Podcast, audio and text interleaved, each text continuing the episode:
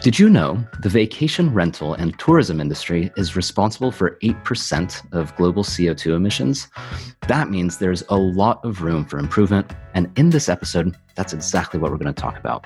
I'm Daniel Hertz, and this is the Sustainability Champions podcast, where we highlight the people, ideas, and innovations that are protecting and healing the planet.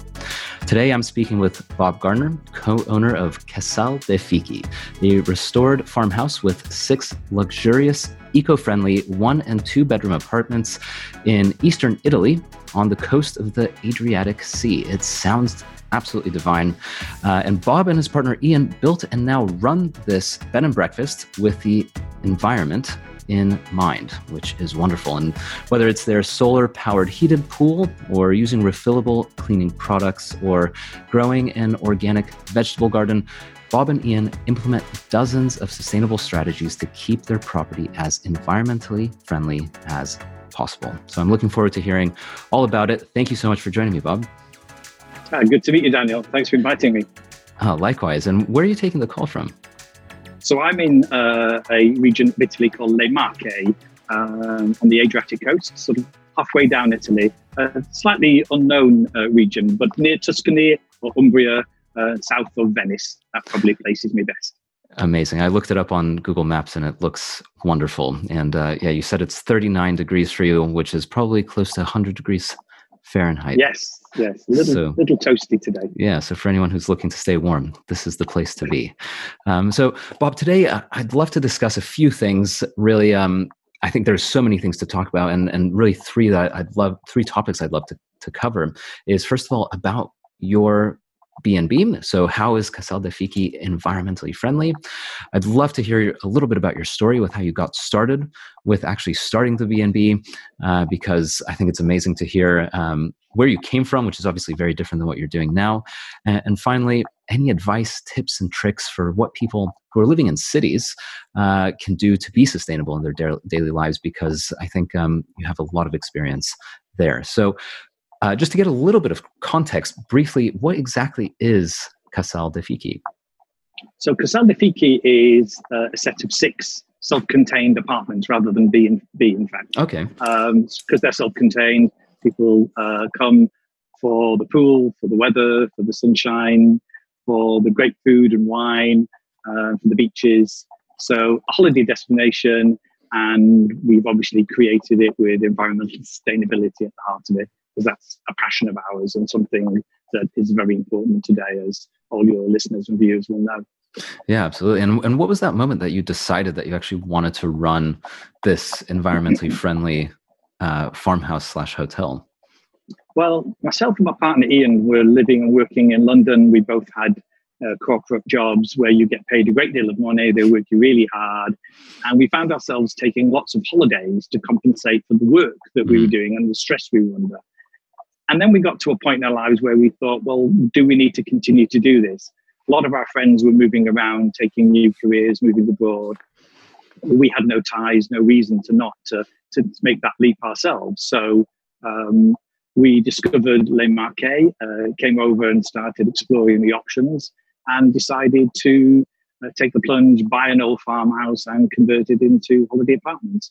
Um, we did toy with the idea of various other projects before we settled on this project, um, but we wanted something that would give us a lifestyle that we wanted, um, some freedom. It would give us an opportunity to make a modest income. Uh, we didn't need the incomes that we were we were gaining in London, um, and it gave us the opportunity to start a new project, a new career, and use some of our previous experience and knowledge, put it into a new area that we didn't actually know a great deal about, but um, it worked out well in the end, and we're very happy with what we have now.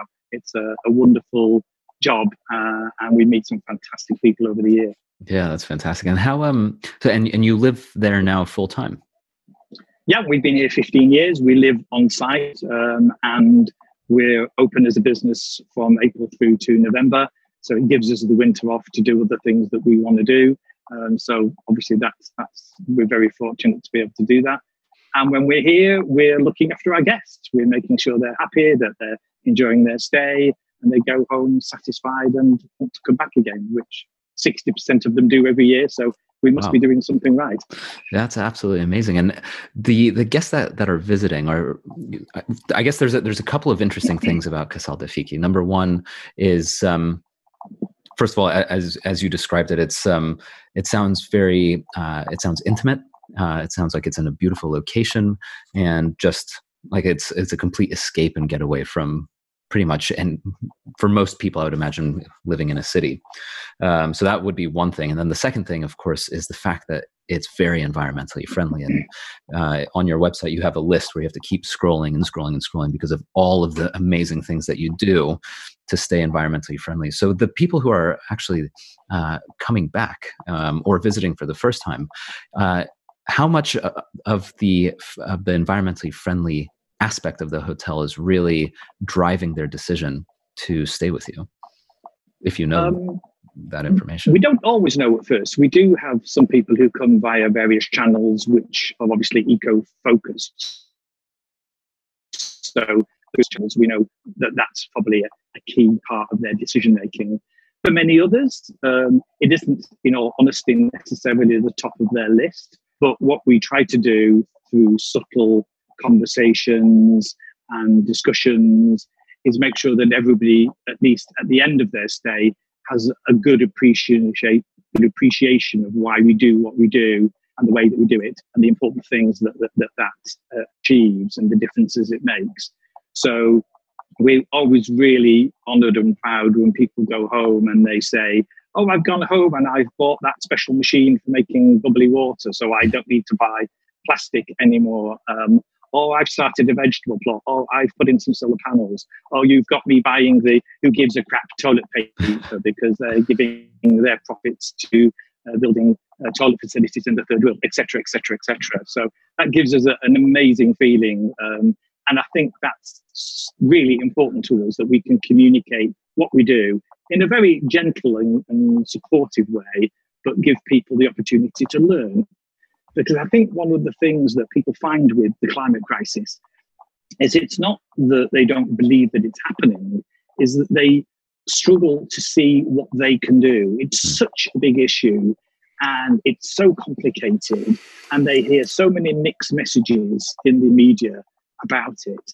They almost um, think, I can't do anything. And even if they do think they could do something and make a difference, which of course they can, they're often a little confused as to where to start and how to take those first baby steps, as I call it.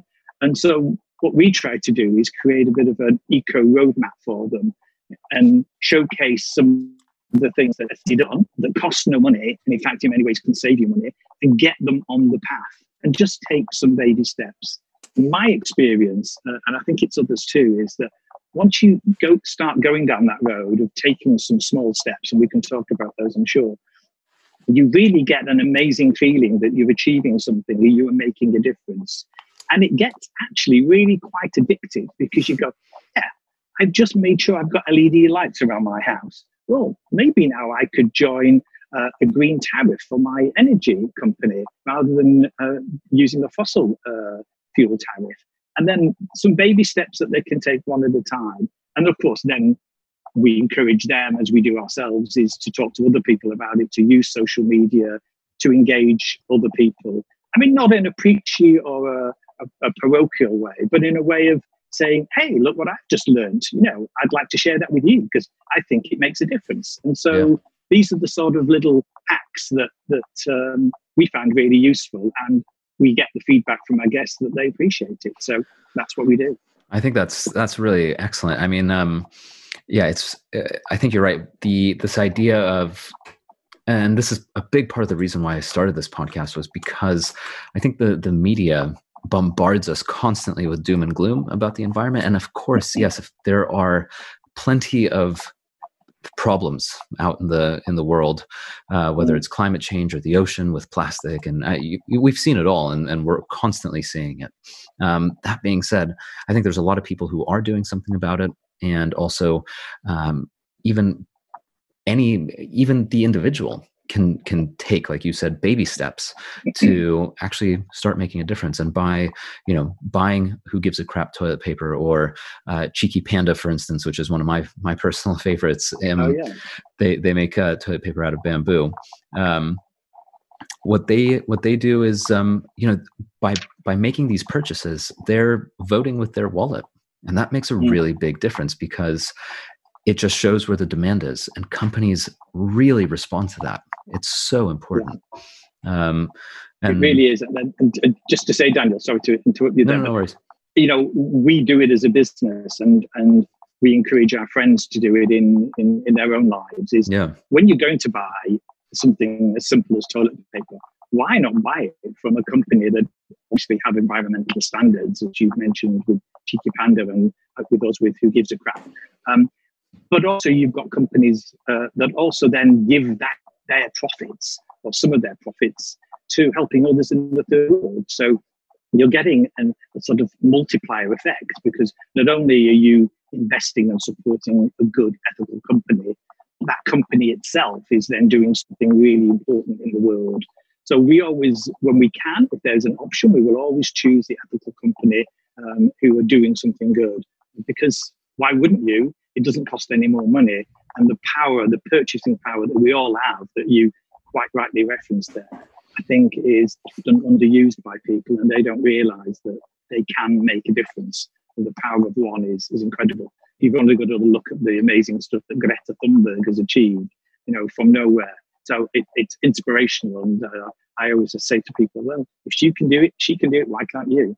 Absolutely. Yeah. And I think you're absolutely right. It's, um, it's one person can make a really big difference. Um, and i think you know an example of that even is is the work that you're doing um, with, with ian of course. You know you found this this farmhouse. Um, and if you take a look if, on the on your website the, the photos are absolutely stunning. You have this beautiful pool. There's a um, uh, there's what looks like a um, volleyball uh, little mm-hmm. grass volleyball uh, mm-hmm. court. Mm-hmm. Um, and the, the views look look wonderful. Um, no wonder you didn't leave and you're still there after 15 years yeah. I'd, do the same yeah. um, so how how does a hotel because as as i mentioned at the beginning and i got this this stat from you actually regarding the um, tourism and um, and travel space holiday space uh, is 8% of our global greenhouse gas emissions so um, yes. you know you, you have a pool you're you're you have guests people are going to be and I know from personal experience, when you go to a hotel, you really don't think about turning the lights off. You don't think about necessarily being careful because it's not yours. Um, yes. And I think that's just a human trait is when it's not yours, you kind of treat it poorly. Um, so how, how can, how can, how, what do you do around um, Casal dei Fichi to be environmentally friendly and to teach people all the various ways that they can be environmentally friendly? Yes, yeah, of course. I mean, I mean, obviously, we've been doing it for a number of years, and you know, we are not perfect. We're not putting ourselves up as as the the, the, the peak of eco friendliness. We're still learning. It's it's it's a journey. You never get there. Um, but you know, over the years, we've had the opportunity to take a number of steps, and then each time we think, what can we do next year? We always look for feedback from our guests as well, and they give us suggestions as well. So of course, we've done some of the some of the big things, the solar panels. We've got an electric charger for electric cars, which some of our guests uh, arrive in an electric car. Hmm. Of course, we drive an electric car ourselves. Um, we um, obviously do things that are that, that most people are doing: the recycling, the cutting down on the on the single-use plastic. Um, we use various companies. One particularly that we like called Splosh, where you can refill the dispensers for the cleaning products or the hand wash. Um, and those products are delivered to you in a concentrated form, which you then rehydrate. Oh, wow. So you're getting a double benefit there. And there are many companies that do it because the less carbon in the transportation of the product to get it to you because it weighs less. Um, and then, yeah, of course, you continue to reuse those plastic dispensers because they last for years. There's totally nothing wrong with them. You just need a little bit more time to fill that product uh, and keep it looking brilliant for the for the guests. Yeah, absolutely. With with Splosh, um, uh, it's a great great concept because it, it makes no sense to transport water every yeah, we exactly. all have i mean we're all very lucky to have water. Um, and so if they can just give you either a concentrated form or, or some sort of powdered version of it then first of all in one little bottle you can get probably 10 times the amount. Um, and and yeah and then you can just you just reuse it um, yeah.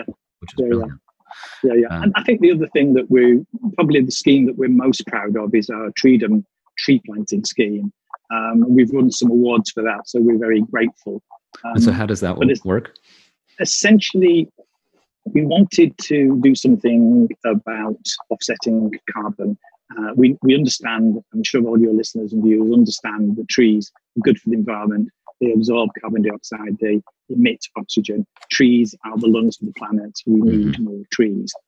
So we approached a number of local restaurants and asked them if they would give a discount to our staff when they dined there. Uh, we only chose the ones that we would we use anyway that we recommend, uh, and they do. And then we highlight those restaurants to our guests. We give them a little card which explains how this scheme works. And when they've come to pay their bill, they show the card, and the, the restaurant gives them a discount. So they then come back and give that discount to us we add our contribution, and we send that money off at the end of the year to uh, an Italian NGO called Treedom. They organise the planting of trees all around the world, um, and they those trees are geotagged, they're photographed, they're monitored. They're, they're given to sustainable um, subsistence farmers, pardon me, to plant uh, and to maintain and to manage because it's vital that the trees are not just planted and left, they have to be appropriately managed. Um, and so the guest has, through their act of going out to eat at zero cost to them, gone home having planted several trees. And you can imagine the feeling that they have that they've helped create their holiday to be environmentally sustainable simply by doing what they were always going to do anyway, by going and eating at restaurant A or restaurant B and so it's a very, very simple mechanism that takes almost no effort on the guest part and at no cost. We get to plant the trees, we give a contribution, the restaurants are financing it, and we've planted hundreds of trees like that. And we can then give the guests a certificate which shows them what they've done, what they've achieved, and they can look online and see how that tree is growing and how much carbon it's absorbing, etc., etc. It's it's a it's a really we think a really cool idea, uh, and we're really pleased with it. Yeah, I think that's a it's a very creative way of doing it, and I'm first of all I'm a, I'm a huge fan of trees. I, I agree. I think um, out of you know there's a lot of challenges that we're facing as we mentioned earlier um, in the environment. Personally, my favorite is um, trees. I think uh, yes. planting trees is kind of my it's the soft spot of of my environmentally friendly heart, I suppose. And yeah. Um, yeah, yeah. so I think it's such a such a great scheme, and it's so clever. I mean, I, I would have never thought of that myself. You know, like um, basically uh, to just um, plant trees while people from people's um, going out to eat at restaurants and, and getting that discount and basically uh, planting the uh, the difference uh, yeah, or donating yeah. the difference. How, where did that idea come from? I think it's so cool. It, it, it actually came from the, the, fact that we were the founding, one of the founding members of another organization called the Star Throwers, mm-hmm. which again we highlight on our, on our website so the guests can understand how we fit into the bigger picture of trying to do good as short-term rentals in the world because it isn't just about what we do, it's about what's happening all around the world. So, as I say, we were the founding members of the Star Throwers, and the essence of the Star Throwers is that each vacation rental or hotel or B&B will do something good in their community. They will see a gap that needs filling, and they will step in and do that. It might be cleaning a beach, it might be planting trees, it might be sending educational materials to children. It might be supporting um, the building of a well. Whatever it is, wherever in the world, whatever the, we want all people in our industry to take a lead and do something, not for any other good other than they see a gap and it needs to be done. So, of course, as in the founding of it, we had to say, well, what's our what's our initiative going to be? And uh, we thought, obviously, it's going to be environmentally focused. Um, as you say, we support trees as you do. And then we came up with the idea uh, that I've just explained to you. Um, and then we've since expanded it to um, carbon offsetting. So again, now if guests wish to, they can also leave an amount and we will offset their carbon. We give them a carbon calculator, we explain how it works, uh, which is really simple as you will understand. And then we can offset their carbon from their flight or from their car journey or whatever it might be, which of course now most of our guests do that as well. So that's been another enhancement of the scheme. We say, you know, if you planted one tree, you could offset your carbon. Oh, and by the way, here is this Treedom scheme that will do it for you. Um, I mean, I would give one caveat to that. I mean, carbon offsetting does sometimes get a bad uh, pitch, and it is important to choose the right company and to choose uh, the right system where those trees will be supported and they will be cared for and they will grow so that they can fulfill their potential of absorbing the carbon that they need to absorb. There are some schemes that really don't work very well hmm. um, and that overpromise uh, and underdeliver. So for anybody looking to do it, and I would really encourage people to plant trees because it's a it's a wonderful feeling and it has a great effect. But the, the choosing of the right partner to work with is important, uh, and that's why we chose Treedom. Yeah, I think that's that that is uh, very crucial indeed, and I think yeah, a big, a big part of what's um, a, a, challenge with this carbon offsetting kind of I'm not sure if you call it an industry or space or whatever you you would refer to it as is um, just this this idea that you know carbon offsetting sort of makes it sound like well it's okay for us to emit CO2 as long as we just plant some absolutely. Um, yep. So I think it's it, as they as they at least used to say i don't know if they still say it in the us it's all part of a balanced um, breakfast kind of a thing. It's all part of it's one of the ingredients necessary. It is. It is. But it is not a way of just clearing your conscience and carrying on doing just what you what you want to do. It absolutely it, should not be that. Exactly. Yeah i mean i, I don't think it's um i don't think well at least my, my point of view is it makes sense to uh, to do what you can where you can and where you are now um, which is like what you said s- small steps um, and then you know if you can uh, donate a few dollars pounds euros whatever it is um, to offset then that that helps you know if, if you're doing both if you're reducing your co2 uh, or your greenhouse gas emissions and offsetting then you start to kind of meet in the middle and hopefully you do yeah. a bit of more of both yeah, yeah. I mean, we have a target to try and reduce our carbon footprint year on year. Yeah. Um, okay. And of course, as you move through the process, some of the changes and the improvements that you can make are, are more incremental. But for those at the early stages of their of their environmental roadmap, if I can put it that way, you can make some really impactful changes quite quickly um, and make quite a big difference to your carbon footprint and uh, the global carbon footprint. So um, I'd really encourage people to to look into it and take some baby steps. Yeah, speaking of baby steps, um, you told me before we started recording that there is no air conditioning, despite the fact that it's almost 100 degrees or 39 degrees uh, Celsius. So, what what's um, why is there no air conditioning? No air conditioning because air conditioning is really bad for the planet. It, it creates a great deal of carbon footprint, um, as, as, most people will know.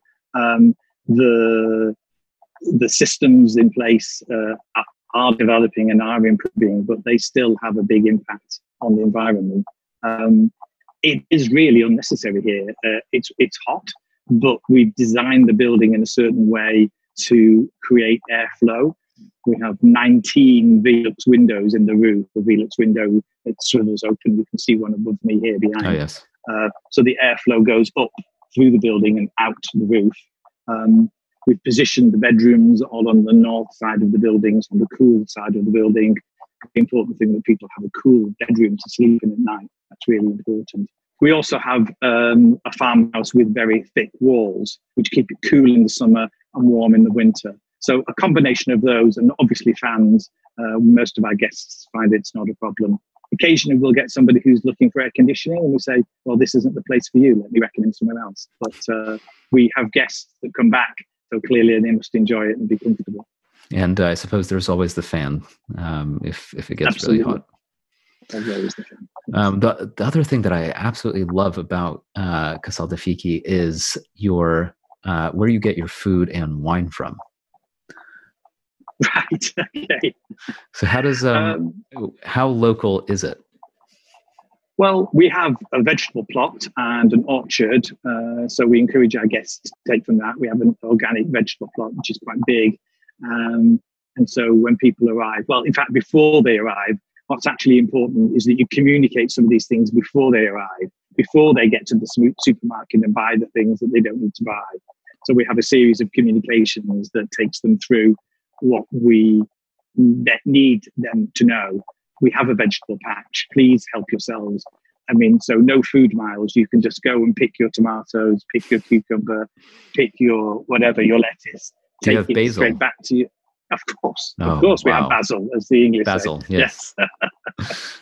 yes, of course. Yeah, all the herbs are there, oh, uh, and of course, it's really fresh. It's organic. People take it straight back to their, their beautifully appointed kitchen and cook themselves or prepare themselves a lovely meal.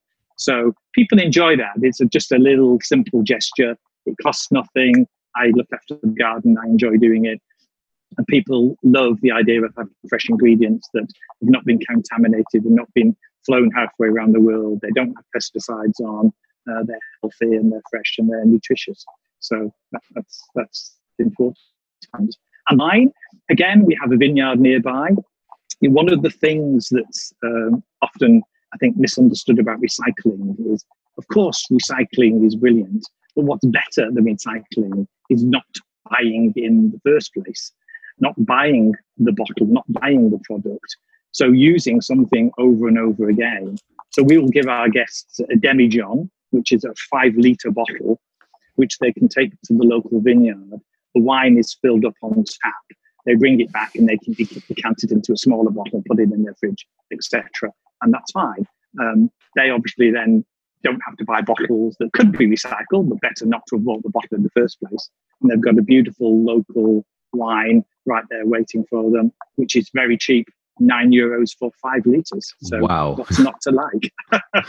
and I'm sure it's absolutely delicious. I mean, that's that's so it cool. Um, yeah, I think I think going back to the to the that point of there's the the three R's, or I think there's actually five, um, and I don't remember the other two. The three are reduce, reuse, recycle, and mm. I learned that. Oh, they, refuse as well. There you go. Refuse. I think that's the fourth one, and then there's a fifth one. Um, exactly, um, and I'm I'm sure that people listening to this will will know what it is, and uh, you'll have Indeed. to forgive me. I don't remember what it is, but um, you have yeah, refuse, reduce, reuse, recycle. Um, and I think that's the most important thing. Um, you they're in order. Recycle is basically last on the list. Um, yeah. So yeah, recycling is important. It's just not the first one that you do. Yeah, it is not the be all and end all. It's no. the it's the ultimate stop if you can't do something before it. Exactly. And as far as um, local vegetables from your vegetable garden, I mean, if you like, I love tomatoes. I love basil.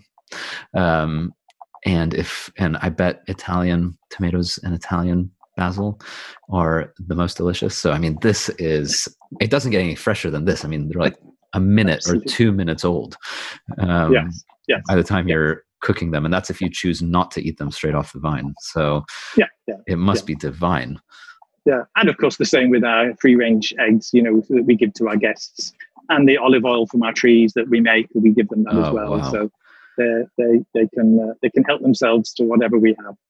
Do you have a, a press on site, or how do you make your? No, no. We we collect them, we harvest them each November, and then each local village in our area has a press. You take it to your to your village, and then they press it there for you. And I, I tell you, you know, we've been living here a number of years now, and we are total olive oil snobs now. I bet. You know, the, the, the best advice I can give to your listeners and to your and to your viewers is buy the best oil that you can afford. That is the freshest. That is the newest. Olive oil is the opposite of wine. It does not improve with age. If it's more than a year old, it's already lost most of its flavor and its punch. Uh, um, so buy small quantities, buy fresh, buy from the producer if you can, if you're visiting a country that makes olive oil. Um, and there's a huge, huge difference in the taste between olive oil that's a week old or a month old, and olive oil that's a year old or more that's been sitting on a supermarket shelf. Huh. So that's my, my little tip. Oh, that's very helpful. Thank you very much. Yeah, first thing I'm thinking of is how old is the olive oil in my kitchen? And uh, the second thing I'm wondering is uh, how can I tell if I'm buying from just the, the store how old it is? Things to right, research. Yes. and this is a problem clearly that you don't have, which is very we nice. We do not. yeah. So if anyone wants fresh, delicious olive oil, uh, Casal dei Fichi is the place to go. Um, you you recently did, and I'm I'm um, uh, you recently did the Al Gore Climate Reality Leadership Program, and you finished yes. it recently. Um, I've heard yes. about it, and I've spoken to uh, someone else in a previous episode briefly about it. Um, I'm, I'm, it's a very interesting program um, because it basically gives you, from what I understand, uh, the tools that you need and the resources and the knowledge to essentially teach others on first of all the situation that we have with climate and then second of all what we can do. That's my understanding. Yes. Yes. Yeah. Um, yeah i i wanted to do it. I, I, I consider myself reasonably well educated on the climate issues. I've read a lot of books. I read articles. I listen to several podcasts including your own of course. Thank you. Um, and uh, I consider myself reasonably educated, and it's a complex issue. There's a lot of information out there. But because of what we do here, and because um, I started to speak more publicly about the issues around tourism, uh, hospitality, and climate change, because it's it's about the wider impact that the tourist industry is having, um, and the flying, the accommodation, the transportation, uh, the over tourism in certain areas. Um, and I um, speak on behalf of uh, an organization called VRMB, and I'm on the faculty of that organization. Um, and it's that's an organization set up uh, to assist people in our industry, the, the, sort of people, my peers and colleagues around the world. And so I, I talk regularly about climate change and tourism and the impact, and I'm trying to educate and cajole and influence my peers across the world to take some baby steps. So it isn't just about what individuals do, it's what businesses do as well.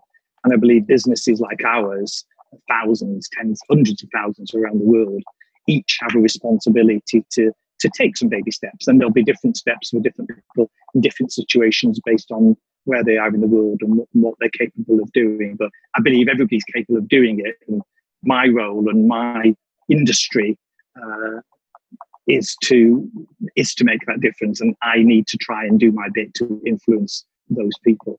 So it, I, I, decided a, a, while ago i wanted to do the the Al Gore uh, leadership uh, program.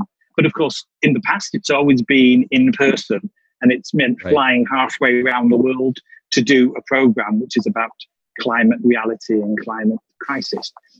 And i wouldn't criticize somebody for doing that. I just wasn't prepared to do that myself. Um, so now this year, the first one has, has gone virtual. I thought, yeah, this is the perfect opportunity. So um, I did it along with you know several thousand other people, and uh, I learned a lot.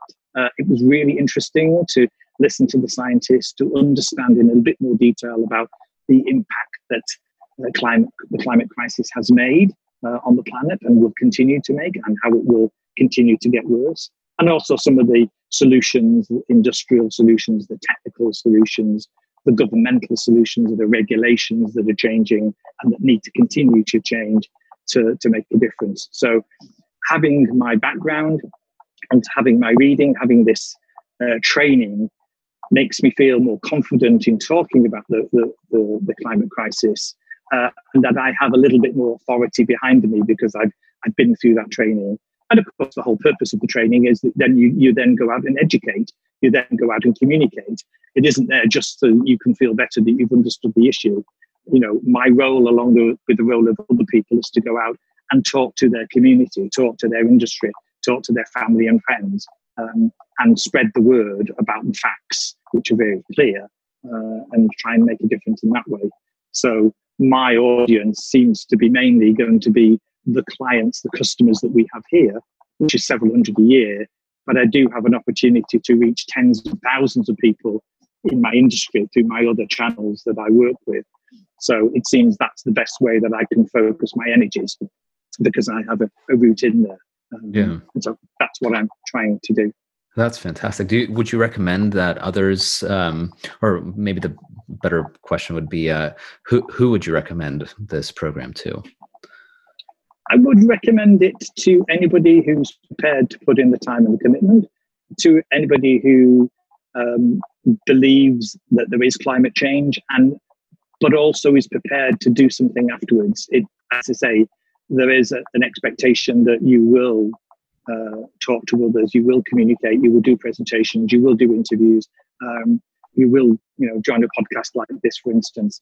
It, it, it's it's about spreading the message, spreading the facts. So anybody who has a commitment uh, to the issue of climate change and is committed to do something about it after the program, I would encourage you to do it. Hmm. I think the next virtual one is in September. Okay, and uh, if I'm not mistaken, it's free, right? It is free. Yeah. Yeah. It's, it's totally free. There are no, there are no costs involved other than your time. Yeah, well, I think that just goes to show the commitment that they're making in terms of um, they're obviously not profiting from this. They're clearly, uh, well, Al Gore and his his team are clearly looking to to make an impact rather than yeah. to uh, just get a bunch of a bunch of cash from um, yeah, indeed teaching people. Um, one question that's that's fun, and um, and we're starting to uh, to just wrap up here. But um, I, I, like I enjoy asking this question: Who do you admire in the sustainability space overall? Right. Obviously, I can't say you. That would be far too sycophantic, wouldn't it, Daniel? uh, I suppose so. Yeah, I, have never. Wow, I might be blushing. I don't know if I actually blush, but I might be.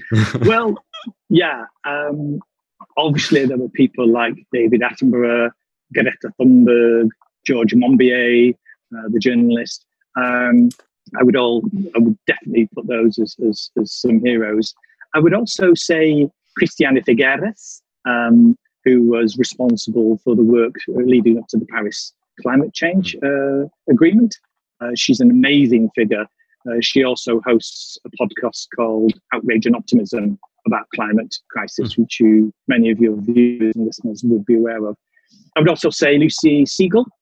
Uh, again, she does another podcast that I listen to called So Hot Right Now, um, and she is an environmental journalist. So right. I, would, I, would, put those people as somebody that I listen to, I look up to, and I'm interested to hear their views.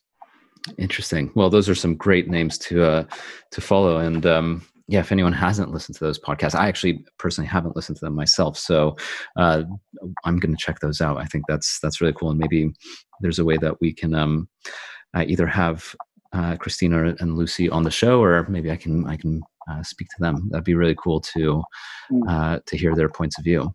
Um, and finally, for anyone who wants to eat fresh olive oil and the freshest tomatoes, basil, and other Italian foods and enjoy some peace and quiet in a um, self-contained apartment in on the Adriatic coast in Italy. Where can people go to find you uh, and actually learn more about the work you're doing and, and ultimately actually book um, book a stay with you? Sure, sure. Well, they can come to us on our website, casaldeifichi.com. I guess you'll put a link in the show notes because it's a, a complicated uh, title.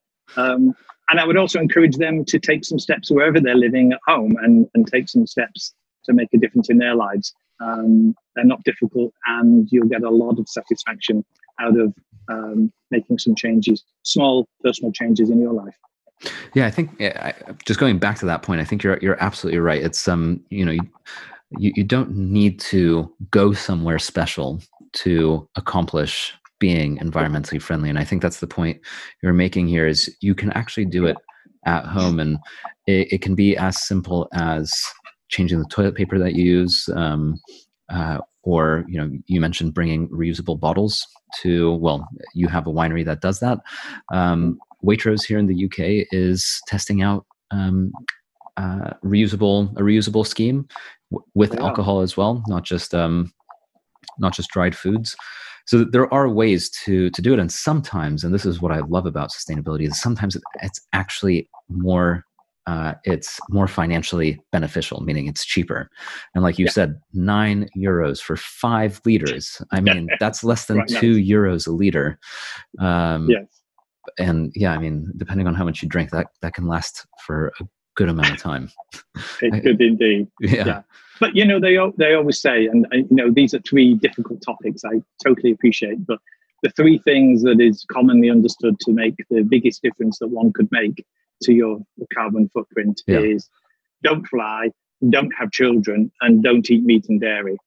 Uh, now, those are three huge challenges, and we don't underestimate those. Personally, I'm a, a vegan. I've been a vegetarian and a vegan for 40 years. Wow. Um, but if people could at least cut down on their meat, they can make a significant difference to their carbon footprint. If they can, you know, cut down on meat and dairy, that's one big thing they can do. Of course, we need to have children. Uh, it's just a fact that if you have more children, there's going to be a bigger carbon footprint, of course. But of course, also, could people could could fly a little bit less or look for an alternative. Um, put some LD, LED lights in your home. Choose your uh, energy supplier who has a green tariff. There's an easy step you can make, which will probably save you money. Um, there's a whole list of things that you can do. Um, and I would encourage people to look them up online about the 10 top things they could do. Or if they want the easy route, just come to our website and they're all listed there for you. Brilliant. Well, on that note, um, as you said, uh, bobcasaldefiki.com um, is in the, uh, it will be in the show notes. The the spelling, at least for me, would be very tricky. Uh, once you see it, you'll, you'll recognize it. Um, but otherwise, yeah, please uh, thank you so much for your time um, and really appreciate the work you're doing. I, I love that you've taken um, a derelict farmhouse and turned it into this uh, environmentally friendly oasis. So, uh, for anyone who's interested in, in, taking a look at what, at what Bob and, and, Ian are doing, uh, check out their website and maybe you'll uh, want to s- spend a few nights there. Thank you so much, Bob. Okay, it was my pleasure. Thank you very much, Daniel. Thank you very much for listening to this episode. If you enjoyed it, give us a five star rating. And also, please subscribe, whether on your podcast app or on YouTube. And that way you can be the first to know about new episodes. Thank you very much and talk to you soon.